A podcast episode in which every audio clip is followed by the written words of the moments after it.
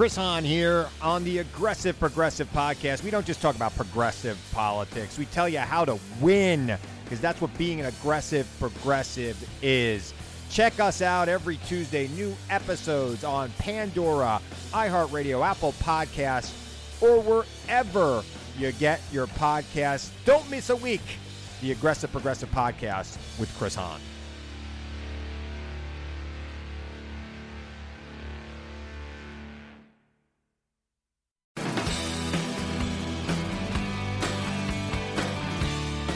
You are now listening to Bigfoot and Beyond, featuring the OG bad boys of Bigfoot, the Dr. Heckle and Mr. Jive of Squatchology, the Chip and Dale of Bigfoot, and I'm not talking about the cartoon. Please welcome your hosts, the Bigfoot celebrity couple Biff Clobo, better known as Cliff Barackman and James Bobo Fay. To introduce Paul to the guests who might not know him, he is uh, a New England researcher out of wait Vermont. Well, we're we're about five miles from the Vermont border. Oh, you're actually in New York. Yeah. You have a couple books with the Monsters of the North Woods. Yeah, uh, Bigfoot Encounters, New York and New England. Yeah, and your Monsters of the North Woods uh, book. That's is that even in print any longer? No, no, that was back in uh, 1992, I believe. Yeah, because I know I was looking for a copy about five or six years ago, and I just had a bear of a time trying to find one. Um, and I Mhm. finally got one. I think I paid a, paid a pretty penny of it because for it because it's a um, you know it's a must have book I think especially if you're from that part of the country. Um, and then uh, since then I've somehow tracked down or uh, two or three others I think have fallen in my lap. So I guess that's the lesson Ah. for me is don't try so hard. hey, yeah, you never underestimate a little bit of luck, huh? I suppose so. I'd rather be lucky than good any day. You got Yeah. it. Yeah, Paul's not much older than us, but he's been in the game a lot longer. You've been looking into this since the mid 70s. You were, what, 12 years old? You started investigating the Abair Road sightings, those famous sightings out of the Whitehall Police Department. Right. That would have been back in in uh, August of '76, and uh, we had a, a major incident that would be regarded as sort of a landmark type of sighting, uh, a sighting that everybody can sort of reference because it was such big news back then. And basically, what happened is is we had uh, a couple of teenagers out on a, a rural road called Abair Road and they saw something beside the road. They sped away. They brought a friend back, and then all three parked their truck and waited. And then they all saw this creature uh, out by a telephone pole out by a Abair Road. So they sped away. They left about uh, 60 feet of black rubber in the road. Uh, went right to the police station in town. Back then, it was different. Uh, you used to, you didn't have to go through county. You would just uh, go down to the police station and there'd be a dispatcher on duty and that's what they did and and they ended up uh, whitehall police the new york state deputy sheriff and the new york state troopers all responded to abair road and over a course of about oh uh, pretty much a week long period from august 24th to september 1st of 76 we had multiple witnesses, perhaps as many as as 12 to 14. That really put Whitehall on the map as far as Bigfoot mythology and lore goes, you know, and the history of the subject. Uh, that permanently put Whitehall on the map, and even to this day, the the whole town resonates with that sighting, right? Yeah, that was that was one of those those real uh, uh, interesting moments that uh, the town was sort of split. We had uh, major news networks up here covering it. Uh, you would have the reporters standing in the field talking about the sightings. Uh, there were witnesses that would talk off record but wouldn't appear on camera. And really, the town was sort of divided. You know, uh, uh, a good percentage of the town thought, oh, this is just a, a hoax or something wrong. And the others knew that there was something else going on here. Now, what really uh, this this thing is more layered than anything, and it sounds great that there's uh, you know terrific uh, witnesses that have cited this creature, you know, over this uh, short flap of time. But it turns out that there was a whole uh, another element going on here that was underreported. And this had occurred during a major UFO flap in the region uh, in August of 1976. And it was uh, Shushan, Granville, uh, Hartford, all these surrounding regions all had this massive UFO flap going on at the time. And so this was all part of this, uh, I call it a paranormal outbreak. We just had all sorts of weird phenomena going on. We even had, uh, uh, it was a single report. We didn't have multiple reports of it, but we had a single report of, a, of what you might term a thunderbird or a large uh, prehistoric looking bird at the time as well. So we had all this phenomena going on at once, and it was uh, really the talk of the town back then. But with the but the thing that set apart the this Bigfoot on Abair Road was that wasn't there six police officers that said they saw it? Correct? That like gave the some of them even gave their names to reporters. Yeah, uh, you see, the, initially we had the original report of the three teenagers reporting it, and then the police departments all responded. And over the course of, you know, decades of research, certain people would come forward and then they would, you know, maybe publicly make a statement and then maybe off the record make a statement.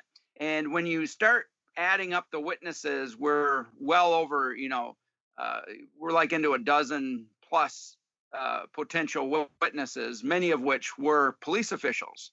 And the next night, what had happened is one of the brothers of the the initial teenagers, who was a Whitehall police officer, uh, went out to the the uh, the Abair Road and, and, was on the opposite side of the road and had a uh, sighting of his own with another law enforcement official as well.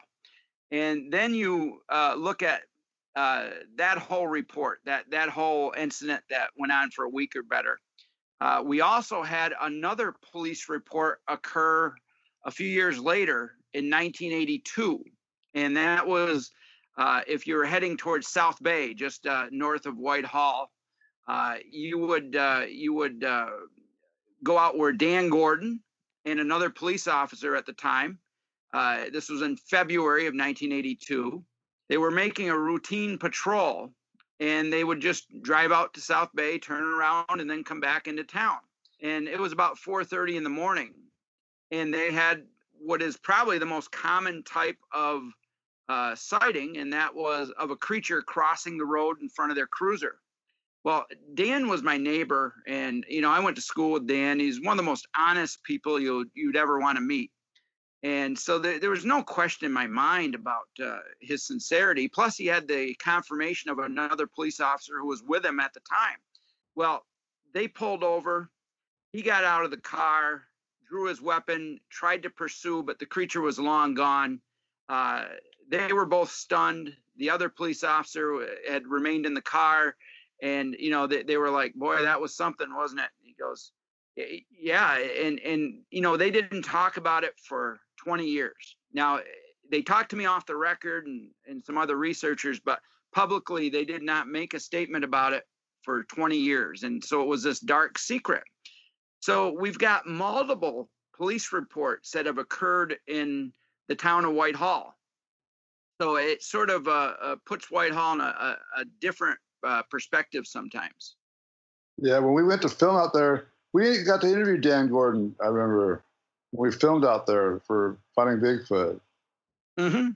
Yeah, uh, uh, Dan had uh, he never went public until Doug Hajicek came to town to shoot a, a documentary series called uh, Mysterious Encounters. And they were doing an episode called The Creature of Whitehall. Well, uh, Doug had set up, you know, you know, and and set up various interviews, and Dan decided to go out and meet him. And he agreed to talk with him, but he didn't want to go on camera. And then he agreed to go on camera, but he didn't want to give his name. And that's how it played out. So the next time uh, Doug Hajicek did another production for the uh, History Channel uh, called Monster Quest, which was originally the uh, uh, premiere of that was Giganto, the special, and then Monster Quest sort of spawned from that. And he uh, he was interviewed for that special, and uh, uh, Dan uh, he he said for the history channel. I remember we were walking uh, up the road one day, and he said to me, "You know, I want to take a polygraph." And I said, "Dan, nobody's asking you to take a polygraph." He says, "I want to." And I remember we had uh, set up for a Monster Quest episode a few years later, and that was him taking a polygraph test. And you know, the the polygrapher who was a, a state polygraph expert, he said there was no deception whatsoever with Dan. He passed away several years ago. Is that is that the same guy?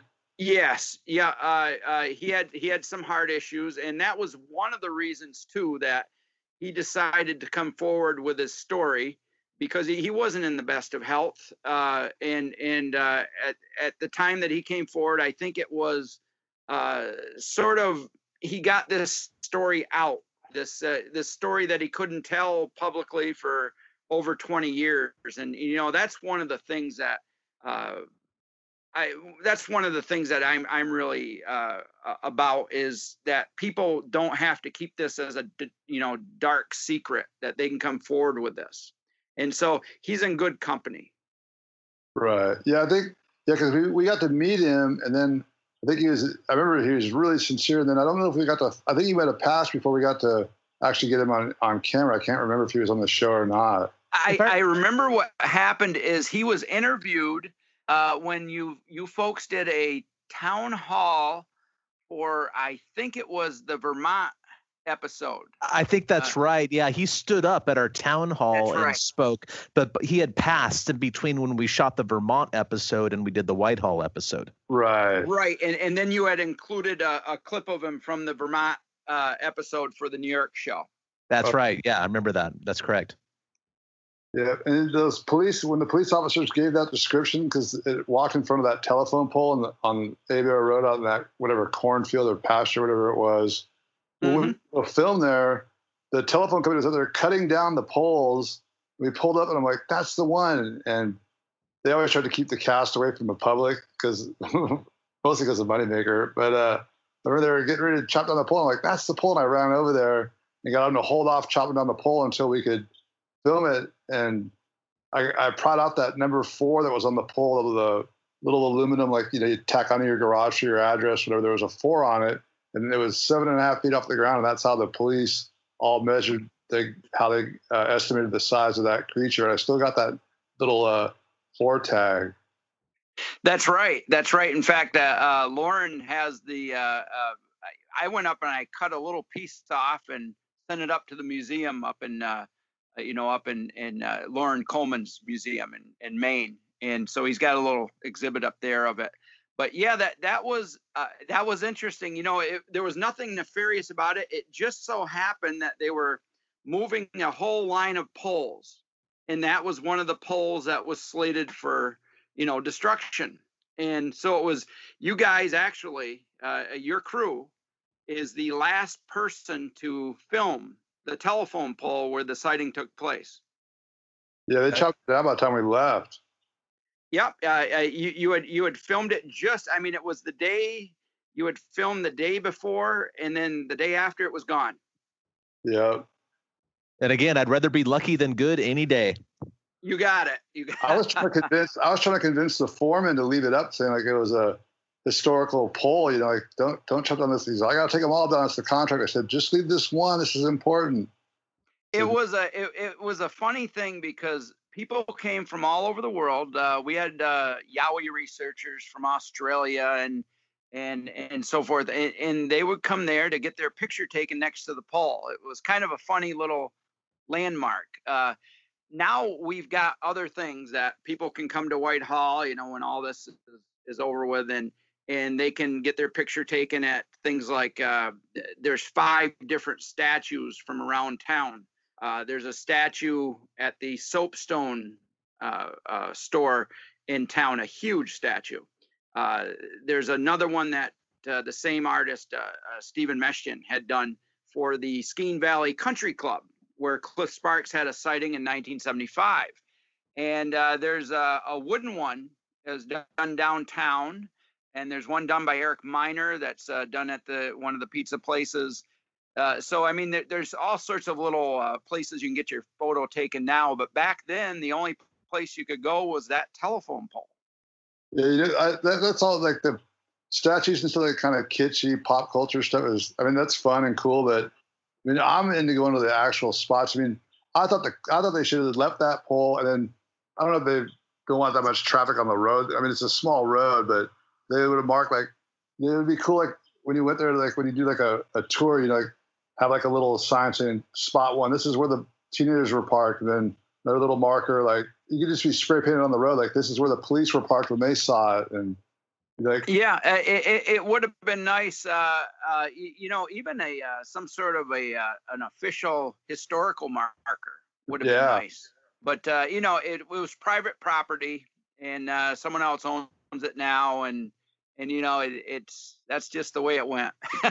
yeah, I think I think people are going to look back and just be like, you know, when the Sasquatch is officially recognized, going these important, you know, moments in Sasquatch, I guess you'd even call it almost prehistory or pre-discovery history, would are just so cool, you know. And it's like the PG film site. They get so great that the Bluff Creek Project went in there and cleared it out, so you can actually go to the actual spot and stand there and see the pathway. And there's a few there's a few spots like that that were big, monumental, like Bluff Creek where they got the tracks, Whitehall that telephone pole. There's not a whole lot of like really big momentous things that were such huge parts of Bigfoot history. Right, right. No, I, I agree. It would have been it would have been nice if they could have done that. One of the reasons that I did the legislation, I wrote that up, and we ended up passing it in both the village and the town of Whitehall, uh, in honor of Professor Cook. Uh, and part of that was to recognize these creatures. It was largely symbolic, but uh, it showed the history the rich history we have of of these creatures in this region. And uh, you, you, know it's it's nice to be able to embrace our own heritage and history. And uh, if people have a sighting not to be able to be ashamed of it but it can actually come forward and go you know that i saw that and you know they're in, in such good company because uh, if you trace the history back you can go all the way back to the algonquin and the iroquois and there's legends of stone giants and giant men of the mountains and wendigos and uh, uh, you, you, know the the Kakashi, the the uh, that that that Samuel Champlain talked about in the 1600s. Yeah, you know, in the 1800s, it was always uh, you know wild men or or uh, wild people or strange bears. Uh, and the sightings just continued. It's such a a rich traditional history and you know, for the skeptic who says there's nothing to it, that's fine. I understand the argument, but uh, it's important to study just from the point of view that this is part of our history. So eh, for me, it's a win-win. Right. You know, I was going to ask you about that. You, you mentioned Professor Cook, Warren Cook. That was over. At, he was at Castleton State University. He was an anthropology professor, wasn't he? he? He's the reason you went to that college, right? Yes, uh, uh, I, I, went to Castleton. Uh, it was Castleton State College back then. It's now Castleton University, and it, it's uh, it's only about uh, ten minutes from Whitehall. And I went to Castleton College because of Professor Cook. And Dr. Cook was a this was a real heavyweight uh, academic who he had been nominated for a Pulitzer for Latin American history for his Yale work, which was a Flood Tide of Empire. And he was one of the few professors that was, uh, you know, it, it, was pretty much him and, and Grover Krantz and a few others back then uh, who were actually able to, you know, to go professionally and, and, and put their reputation on the line to say that they think there was a reality to the Bigfoot phenomena. So it was very important. Uh, we, set up uh, a, study, a database that we could uh, study reports from the New York and Vermont area, and then it uh, spanned out into uh, other parts of the, the uh, Northeast. And at that time, these reports were very underreported. In fact, when you looked at a, a, book like John Green's Sasquatch Shapes Among Us, I think they had like 11 sightings in New York and you know a few in Vermont, something like that. And then we were able to bring into it, you know, basically like hundred sightings. So it just showed how much there was really going on in the Northeast that was underreported at the time. And Cook was instrumental in getting that established. In fact, the uh, uh, legislation that I passed, that I wrote, and then then we ended up passing in Whitehall, was dedicated to Dr. Cook because back in the 80s, he actually contacted Madeline Kunin, who was the governor of uh, Vermont at the time, and tried to get Sasquatch put on the endangered species list. And uh, they they actually uh, they had it before a panel, and they said that they thought the information was fascinating, and although they denied it, they encouraged him to continue his research. Now, I, I kind of feel that uh, even to this day, the Northeast is highly underrepresented in the data set. I mean, yeah, you can go to the BFRO or a few other databases and uh, look up stuff from various states, but um, uh, why why do you think that is? That um, people just don't think about that corner of the country as being viable Sasquatch habitat? Well, I, I, think for years and years we associated uh, uh, Bigfoot with the Pacific Northwest and uh, maybe uh, you know Nepal and the Himalayas. But when you start looking at almost any part of the United States, uh, whether you're, you're going to go into Momo in Missouri or the Fouke Monster in Arkansas or, or whatever, everybody seems to have some sort of creature. And this seems to be a very consistent uh, traditional history and for whatever reason i think it was the pacific northwest seemed to be where everybody sort of put the creature at. When you saw the documentaries in the day they kind of focused on that. And we just sort of underlooked uh, overlooked uh, various other parts of the country. And that was one of the interesting things when, when we had the sighting in whitehall in 76 it really put an emphasis on hey what's going on here and then you start looking into New York State and you find out there's a, a flap area up in Lewiston. If you go into Vermont, you've got a flap area in Chittenden. And uh, you go down in uh, just south of Albany, which you would think, oh, there can't be much down there. Well, you got Kinderhook, New York, down where, you know, uh, down by Chatham, New York, where where Washington Irving wrote, uh, you know, Legend of Sleepy Hollow, and it's very rural down there as well. And there's a creature down there called the Kinderhook creature, that uh, Bruce Hallenbeck had researched and his family had encountered over the years. So uh, yeah, it's it's one of those things where it just didn't get attention until much later, and now it's it's really very uh, uh rewarding that we see so much attention given to it now. Yeah, it really makes uh, Bigfoot um, uh, accessible to almost anybody in in especially United States or North America really that you could probably find a place that's has sighting reports and a history within a few hour drive of anywhere you might live in this country. And you know, as far as the Pacific Northwest thing, I always kind of uh, make it akin to, uh, you know, the the the victors of the war get to write the history you know and that's the that's the word that spreads about the history of a war right um, whoever right. wins it gets to gets to write their own propaganda about it and really when you look at the early days of bigfoot all the researchers and more importantly all the uh, uh, the, the best read authors we're all from the Pacific Northwest. And I think that has a lot to do with it. And there's a certain mystique and wildness of the Pacific Northwest and whatever else. But, uh, you know, New York is a giant state. There's some amazingly wild places. Even Vermont, as small a state as it is, um, Vermont has amazing habitat and a lot of evidence that comes out of it. Well, you know, I'll give you a, a, really good example the Adirondacks. They used to do an advertisement on TV where they put all these uh, large parks and they basically put their the the same uh, uh, mileage and stuff there is in those parks all in the Adirondacks. And what it shows is that it's such a a, a rugged and uh, such a primitive area. Uh, remember when the prisoners escaped, the famous Dannemora uh, prison escape? Uh, it took between t- just over two weeks to get those prisoners back and that was using all this advanced equipment. These were people that weren't wood smart, uh, and yet they really made crucial mistakes, which led to their capture. Uh, so, using all the technology that we had at our our, our feet, using all the the knowledge, uh, the uh, awareness, the news reports.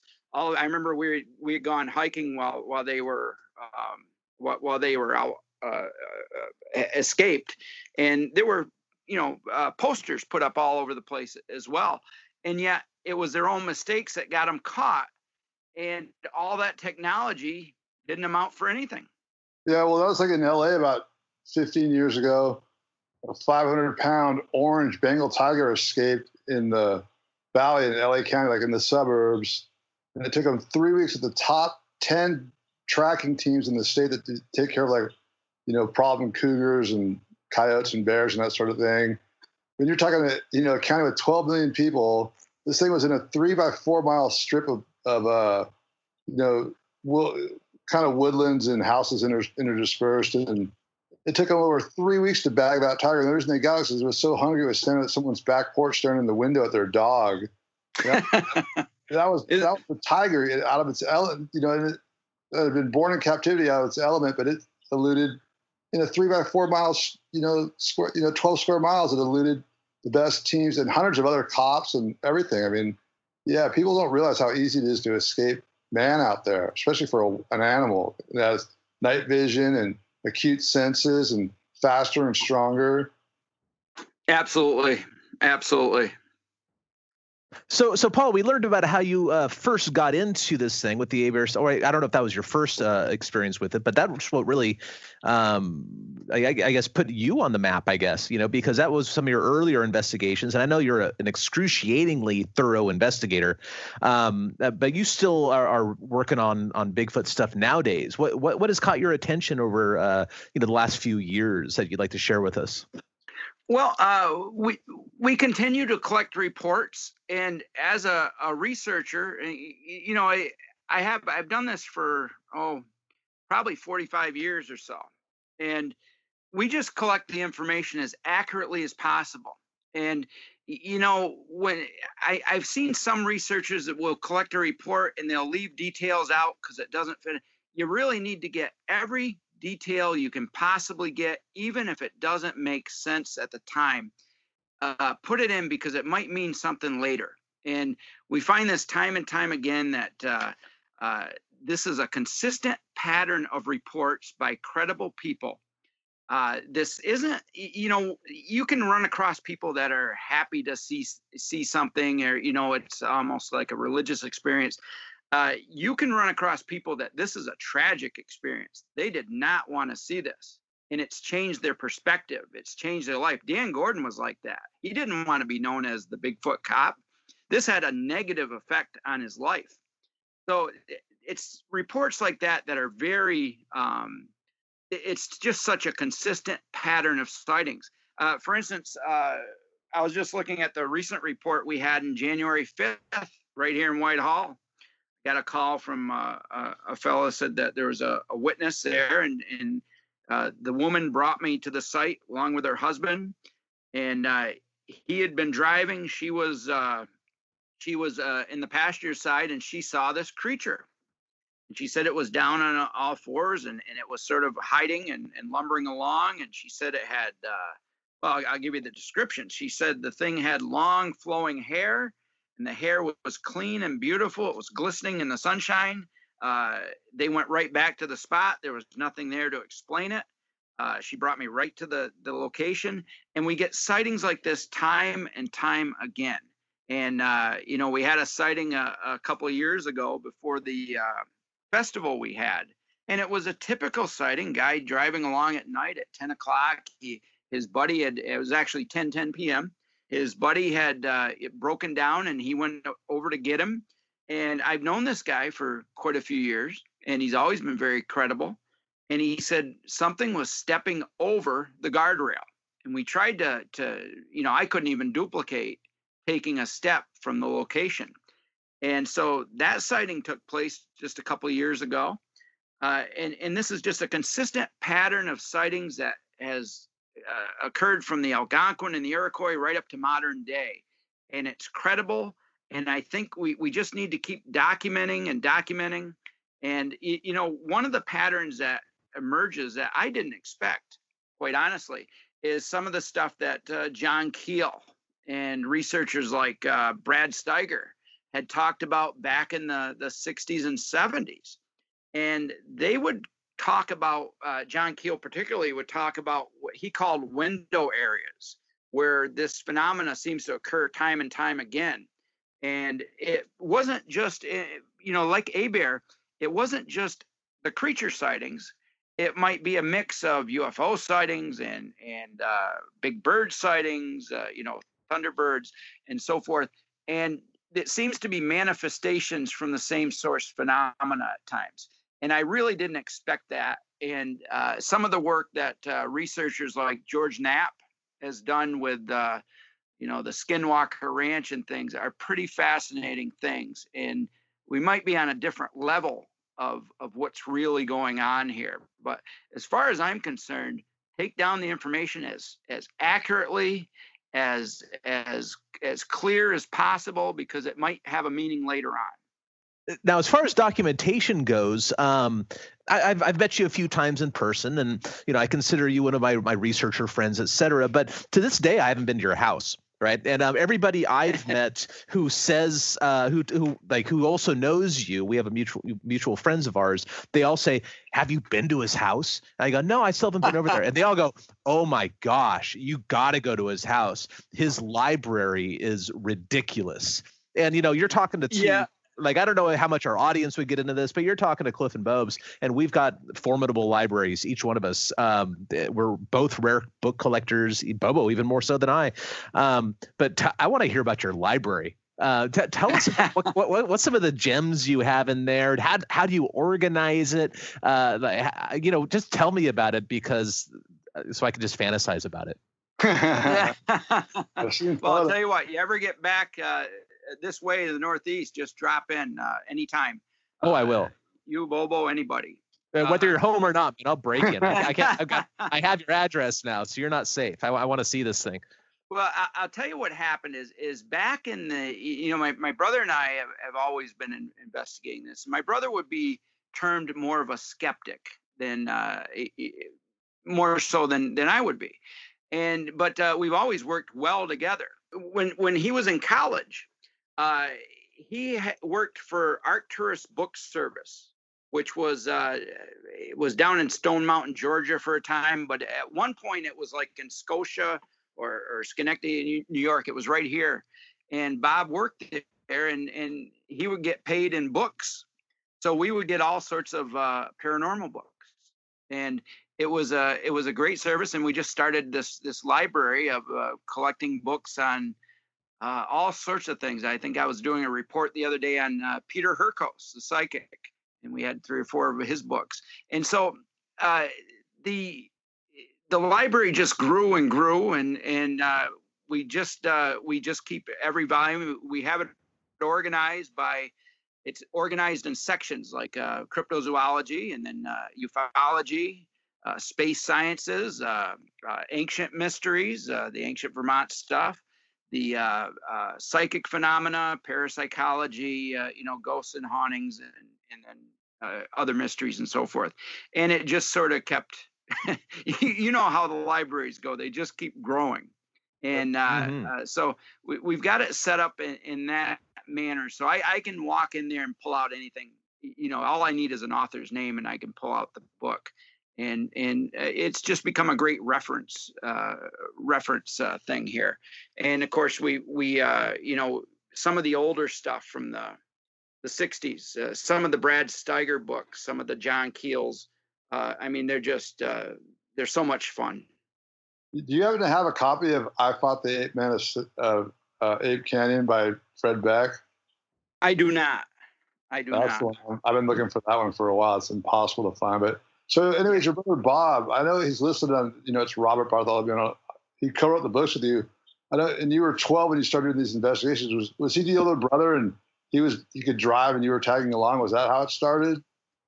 Uh, well, I we were we both were into this, uh, and and I'll tell you what really happened in 1973. There was a major UFO flap, and it touched on the New York area as well as other parts of the country.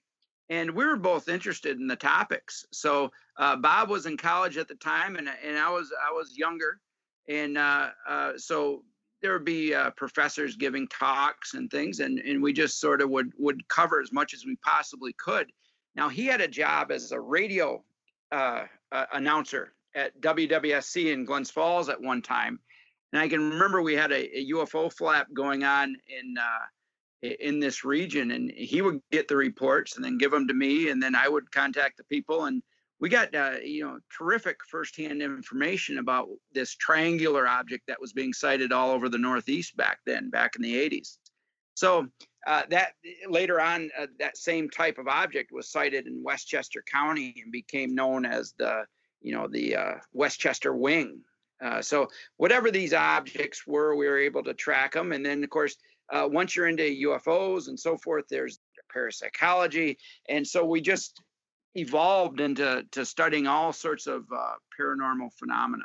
And we would go to conferences whenever we could. Uh, I remember meeting Loren Coleman back in 1978 at Info, the, the International Fortean organization down in Washington, D.C.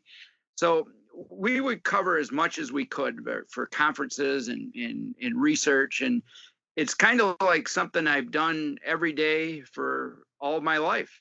I mean, when I started getting this, I remember always, you know, you'd hear Paul Bartholomew, Paul, Paul Bartholomew, but I never, I knew your brother's name on the books, but he's not really known like you are. Is he still actively involved? Oh, absolutely, absolutely. And uh, uh, he's right now he's in New Zealand, and uh, he's a sociologist down there. And uh, uh, you know, he he covers he's covered a lot of research, uh, a lot of things that dealing with panics and uh, uh, media scares and things of that nature. Is he looking into the Moehau while he's down there? Oh, sure, sure. Uh, uh anything back to you? Yeah, he he. Uh, I I'm in touch with him uh, eh, every week or so, and uh, uh, he's he recently he was actually studying the uh, sonic uh, attacks in Cuba, and uh, yeah, he had an explanation for that. So uh, yeah, he, has been all over the place. But uh, while, while he's down in New Zealand, has he talked to any persons that have seen a Moe? For the listeners, the Moe House is the New Zealand version of a Bigfoot. Has he right. Has he reported anything like that to you since he's been down there? Like, has he met anyone that said they saw one or? You know what? I I I, I haven't heard him uh, uh, mention a, a, witness there, talking to a witness, but obviously he knows of the the legends down there. Yeah, because I'm always interested. I've gotten a few reports from the 80s and a couple, maybe the, the most recent one I heard of was, gosh, it's been almost 20 years now. So it's always interesting what comes out of there because I'd love to go there because it's such a beautiful country. It is. And, you know, uh, uh, I didn't realize it, but uh, Sam Neill from, uh, you know, Jurassic Park, I guess he has a big vineyard in New Zealand.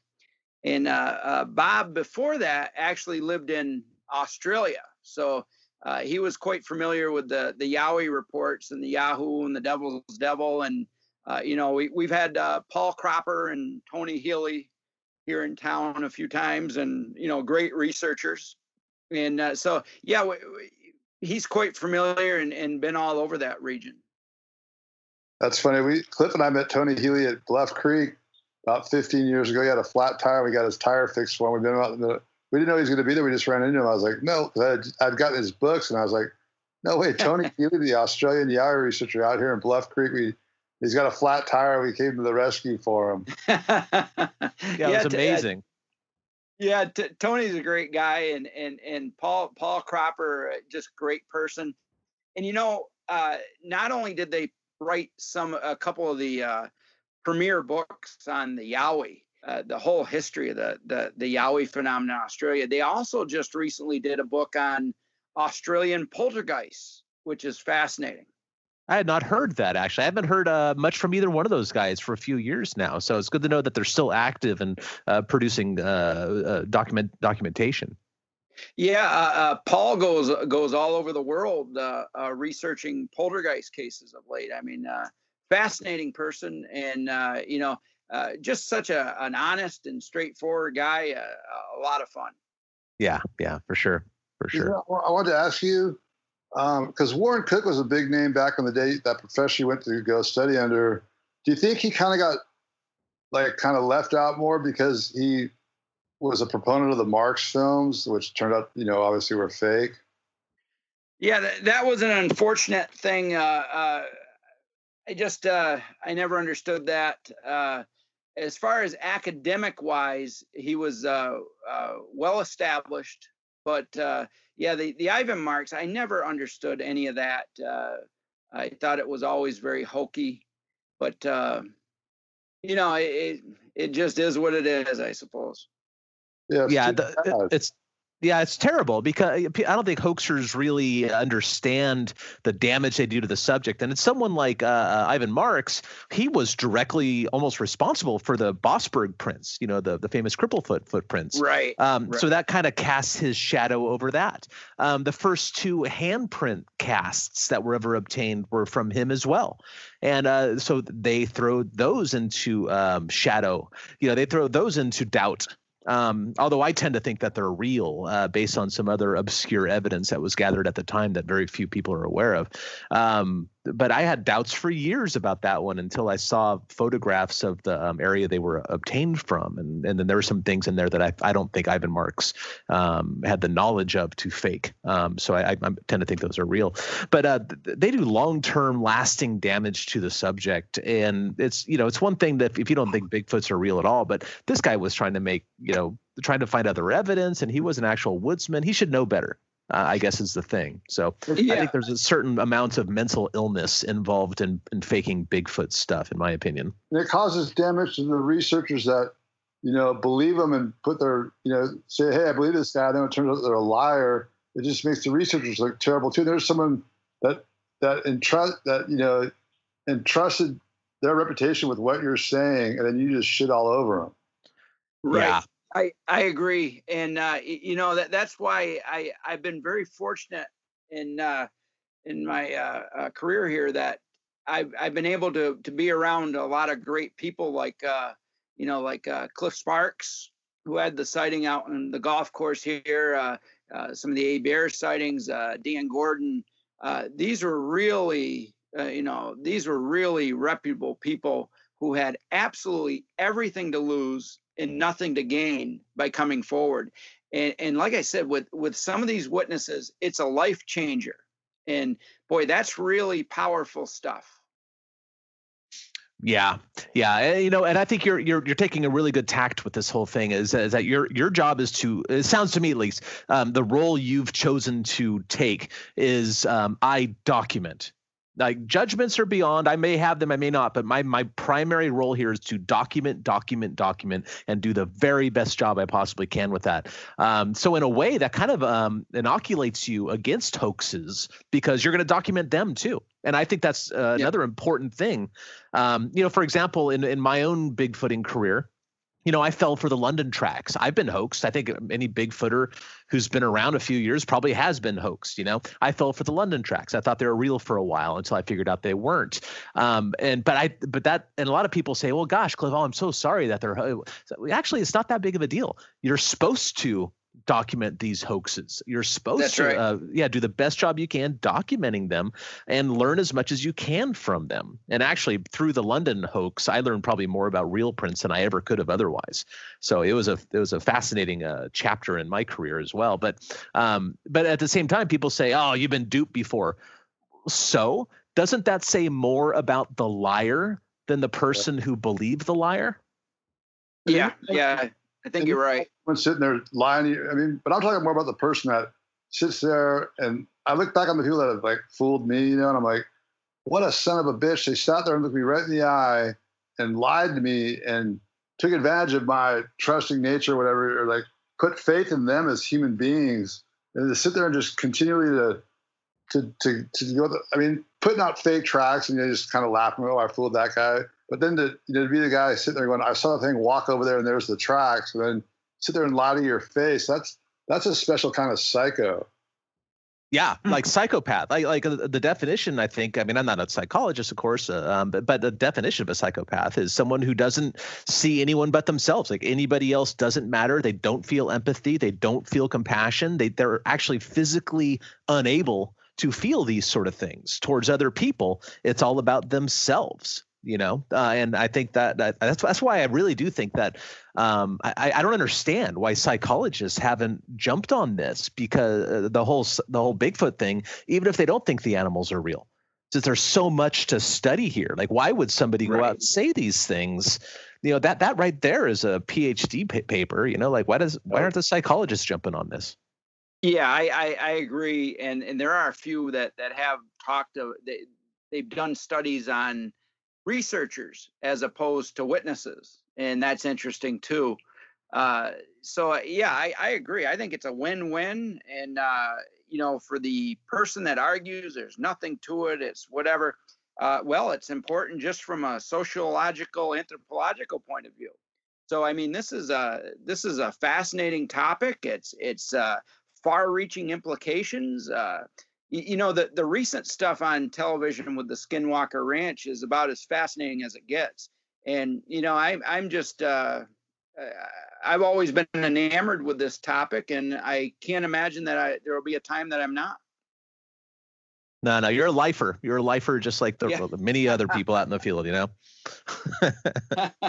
You're doomed doomed for life.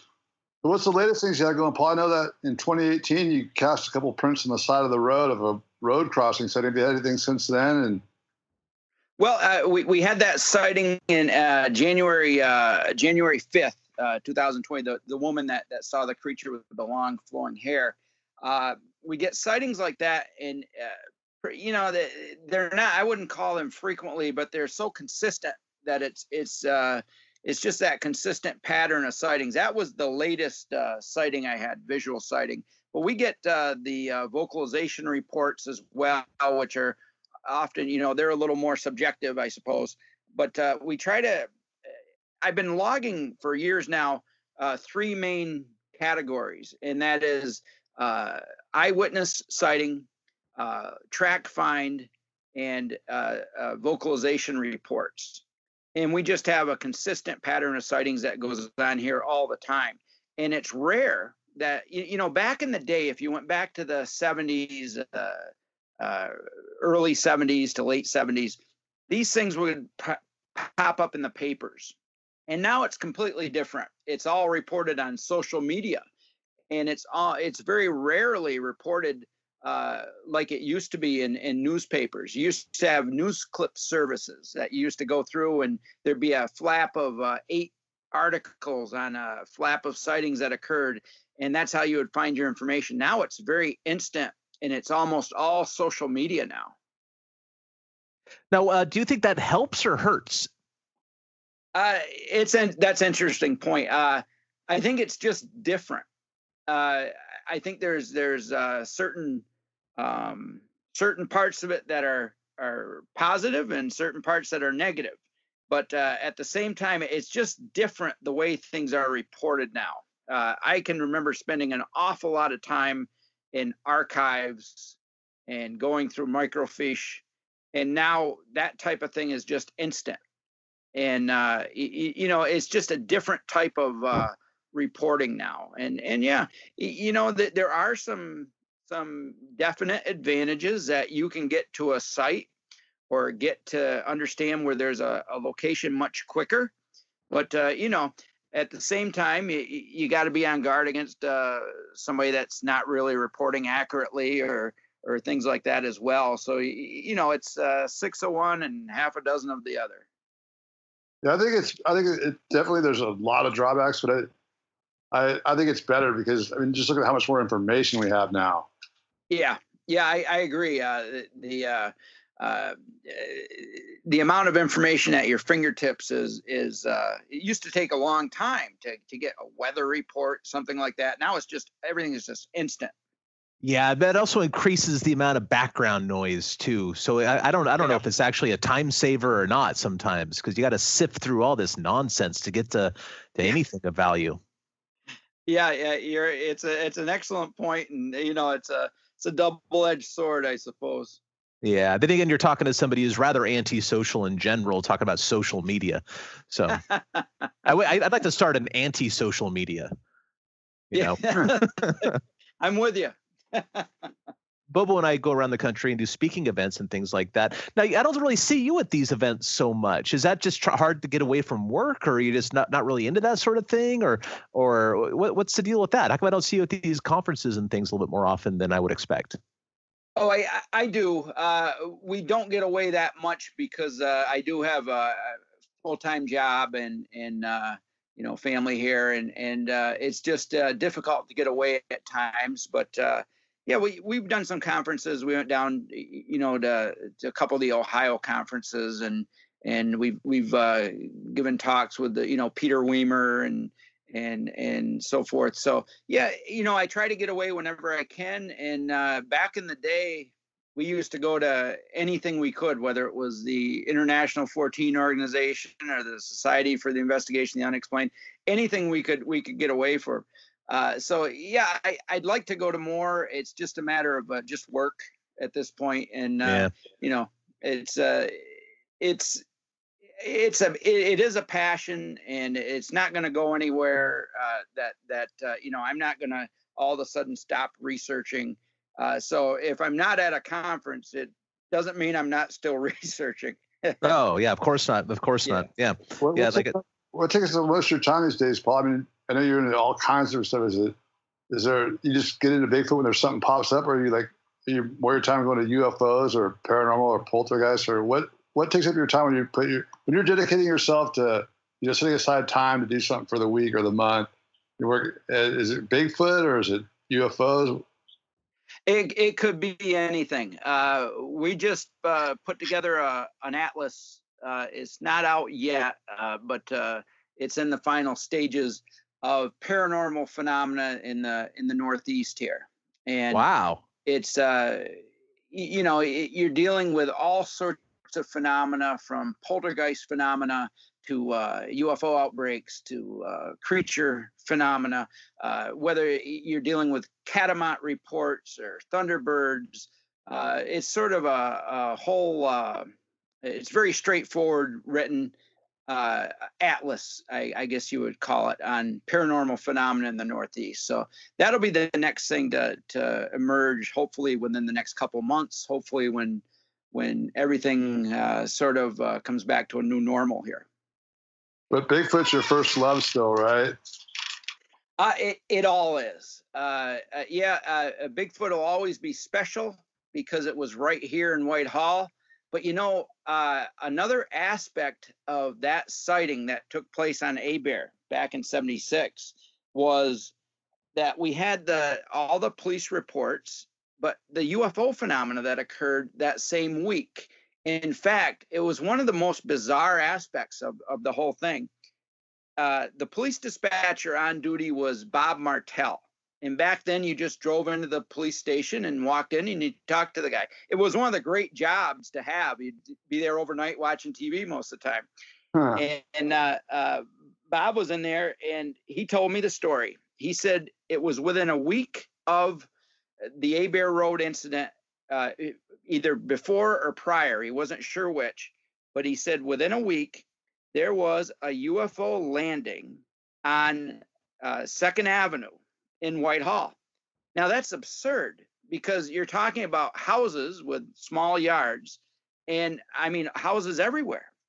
And I, I said, "Are you sure?" And he says, "Yeah." He said uh, he and and uh, Wilfred Goslin were there and they, they took a call from the woman and they were only two streets away so they jumped in the car and drove over and when they got there the woman said that whatever it was just took off and bob martell said he walked over to the location and there was a circular patch of matted down grass where uh, the grass had been pressed down where something had, had landed and taken off.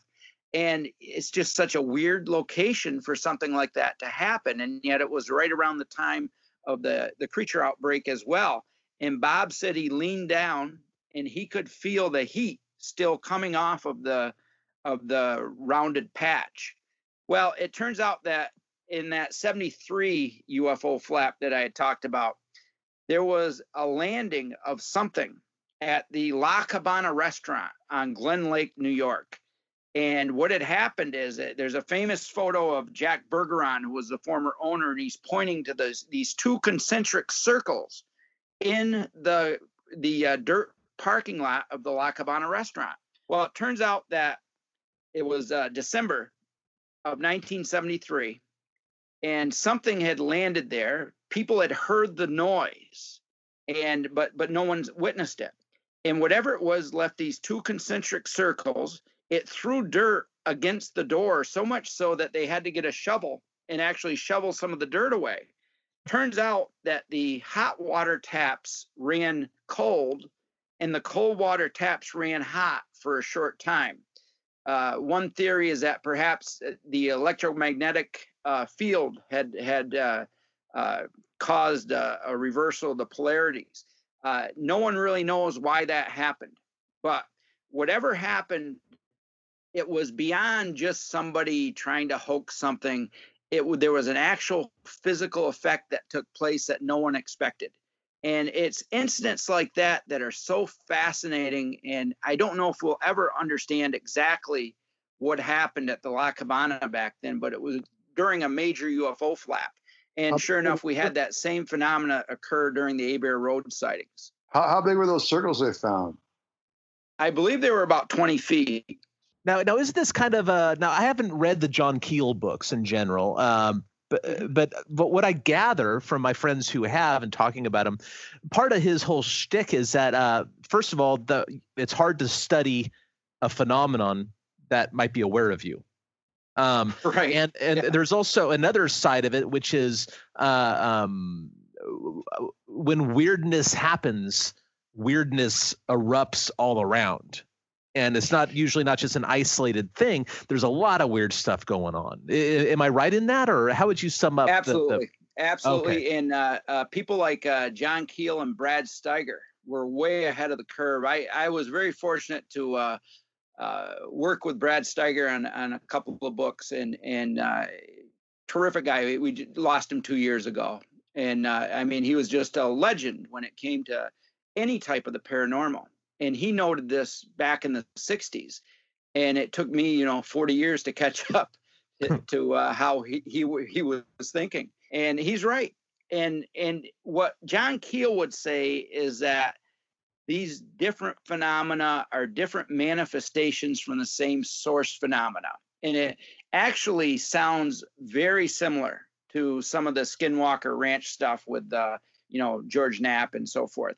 So I I noted this for years, but never really had the full appreciation for it. I have an extreme appreciation for it right now after I've seen it duplicated time and time again. And uh, you know, when you start to look at the Abair Road case, you say, "Great Bigfoot sighting," and then you just start peeling the layers away, and there's more going on there. And you know, it's it's my job as a researcher. I'm not drawing uh, conclusions or parallels. I'm just simply laying out the information as it's evolved. And you know what was really interesting when uh, uh, Seth uh, Breedlove came up to to shoot a documentary on Abair Road, uh, he found out the same thing that there were multiple uh, things going on, and and actually he did a documentary as well on uh, with some of Stan Gordon's research in Pennsylvania, which I think is is sort of along the same lines. Yeah, yeah. Stan's uh, Stan's into all sorts of weird stuff, and I love it because of that. You know, he's just like nothing's off limits. I'm I'm looking into everything that crosses my desk. You know. That I, I think that's experience, and uh, you know, I got a great deal of respect for you know the people like Keel and, and Steiger and and Stan Gordon. Uh, they they're seeing more that's going on here, and it's more than the media ever paints. It's more than you'll get in a one newspaper article and it, it seems like this phenomena is often layered and it's much more sophisticated than we want it to be and it's annoying. Well some of my favorite uh, people let alone topics annoy me so uh, I, am right there with you Paul, Paul, i know you've never seen a bigfoot but have you ever seen any cryptid or paranormal phenomena yourself? I haven't I haven't. I, I may have been close on one occasion, but uh, my uh, standard for uh, uh, credibility for for seeing something. I have to be. If I'm not sure if I saw it or not, then I didn't see it. I, I think the you, you, when you see a Bigfoot, a, Sasquatch, uh, something that's very unusual in the sky, when you see something like that, it really affects you. And if somebody's kind of wishy-washy about it, I'm a little hesitant. You know, I'll take down the information, but I'm not as convinced. When they've really seen something, it's a life changer. How many how much how many pages of notes can you guess that you've taken of all all your different researching Bigfoot, UFO? You must have just volumes. Oh, we we've got uh, oh probably ten filing cabinets and uh, uh, based on, on newspaper reports, based on uh, personal notes, investigations, uh, like I said, the, the main library here. If you ever, if you folks ever get here, uh, you know, get to New York, definitely drop in and and I'll, I'll show you. We eh, we've just collected it over the years, and you know, some people have gotten into the subject and then they've gotten out of it, and they they might just drop their research off with us. And so it's it's just a collection of phenomena that is absolutely fascinating when you start to peel away the layers. And there's if I had one thing that I would conclude at this point, it's that there's a lot more going on here than often seems. It kind of comes back to not only is uh, the the universe or world, the world, or however big your situation is, it kind of comes back to the idea that like not only is the universe weirder than you think, it's actually weirder than you can think. Yeah, great quote. It's uh, absolutely couldn't agree more. Yeah, yeah. Hey, well, Paul Bartholomew, thank you so much for joining us. And again, if people want to check him out, he's got Monsters of the North Woods, and then was it Bigfoot Reports of New York and New England? Is that the title? Uh, yeah, uh, Bigfoot Encounters in New York and New England, and uh, I really enjoyed the conversation here, folks. Yeah, and you have something new coming out in the next couple months as well. So uh, I'm looking forward to seeing that as well. Uh, when that comes out, be sure to tell us about it. We can um, put it on our social media and help you out however we can. Okay. I appreciate it very much. You know, we're all we're all in this together. We're all friends, and um, we all want to help each other. So anything we can do. Absolutely. You folks get to the Northeast here. You uh, look me up. All right, we will. Thanks okay. a lot, Paul. Really appreciate the conversation, and your time, man. Thank you. Uh, you guys take care. All right, okay. take it easy. Yeah, Paul Bartholomew, that guy's awesome. Yeah, super cool guy, fantastic researcher. Um, he's a legend. I mean, he really is a legend we travel around the country, so we know people all around the country, but you know, people we mainly are with are West Coast. We're kind of a little West Coast centric. I was thinking like, who's on the East Coast? And I was thinking Loren, Paul. We got to get Loren Coleman on here too. Oh yeah, I'm sure Loren would be happy to do it. He's been so helpful to me with the museum, and yeah, um, but yeah, you're absolutely right. And you know, another thing about uh, having people like Paul is that the the new generation of Bigfooters that kind of came on board with finding Bigfoot, um, they deserve to be exposed to uh, the history like uh, like Paul has been gathering for decades. Um, finding Bigfoot wasn't the birth of Bigfoot, and a lot of people weren't aware of it before that show. Um, and I, I kind of feel like it's our duty in a way to uh, expose those people to the people whose shoulders we're standing upon. Right, like the people 20 and under, for a lot of them, Bigfoot did start with our show. I mean, it started 10 years ago about. Yeah, at least our awareness of it. So I mean, uh, we're we're really taking the role of educators here to show the rich history and the fantastic researchers that came before us. Um, we wouldn't be where we are today without them. No, we certainly wouldn't. I, I appreciate those guys so much. I mean, I'm so disorganized and having 10 filing cabinets, I'd, I'd blow my brains out if I had to deal with that. Yeah. Yeah. I wonder if you can find stuff in there. Like if you, you know, are you one of those bad professors and they're just digging through stacks and it's in here somewhere. You know, you always wonder when the guys have that much material, can they find stuff? I, I, I don't know. I don't even know how. I have I struggle with it every day to try to organize the stuff that I have lying around in my collection. I don't know. You have, how do you even begin to organize without all these cross references? And eh, I don't know. It's ridiculous. And it's somebody like Paul. He obviously is very left brained. You know, he's very organized in general. He has to be. Uh, that's part of the reason I'd love to see his collection. Like, how in the world do you organize all this stuff? Well, when you talk to Paul and just seeing how his mind works, I'm sure he's got it pretty pretty organized. Yeah, yeah, I would think so. You'd have to. You'd have to. Cool, Cliff. Well, um, I guess that's it for me this week. Anything new with you? Not really, man. Just doing online orders and doing all that stuff, trying to keep the museum afloat through the plague. But uh, but uh, again, hopefully by the time our listeners hear this, plague maybe is over or something. We'll see. Right, right. Okay, well, cool, everyone. Thanks again for tuning in and all those listeners we just picked up from appearing on Sasquatch Chronicles. Thanks to Wes being so generous to have us on. Welcome to you all too. And uh, I guess until next week, keep it squatchy.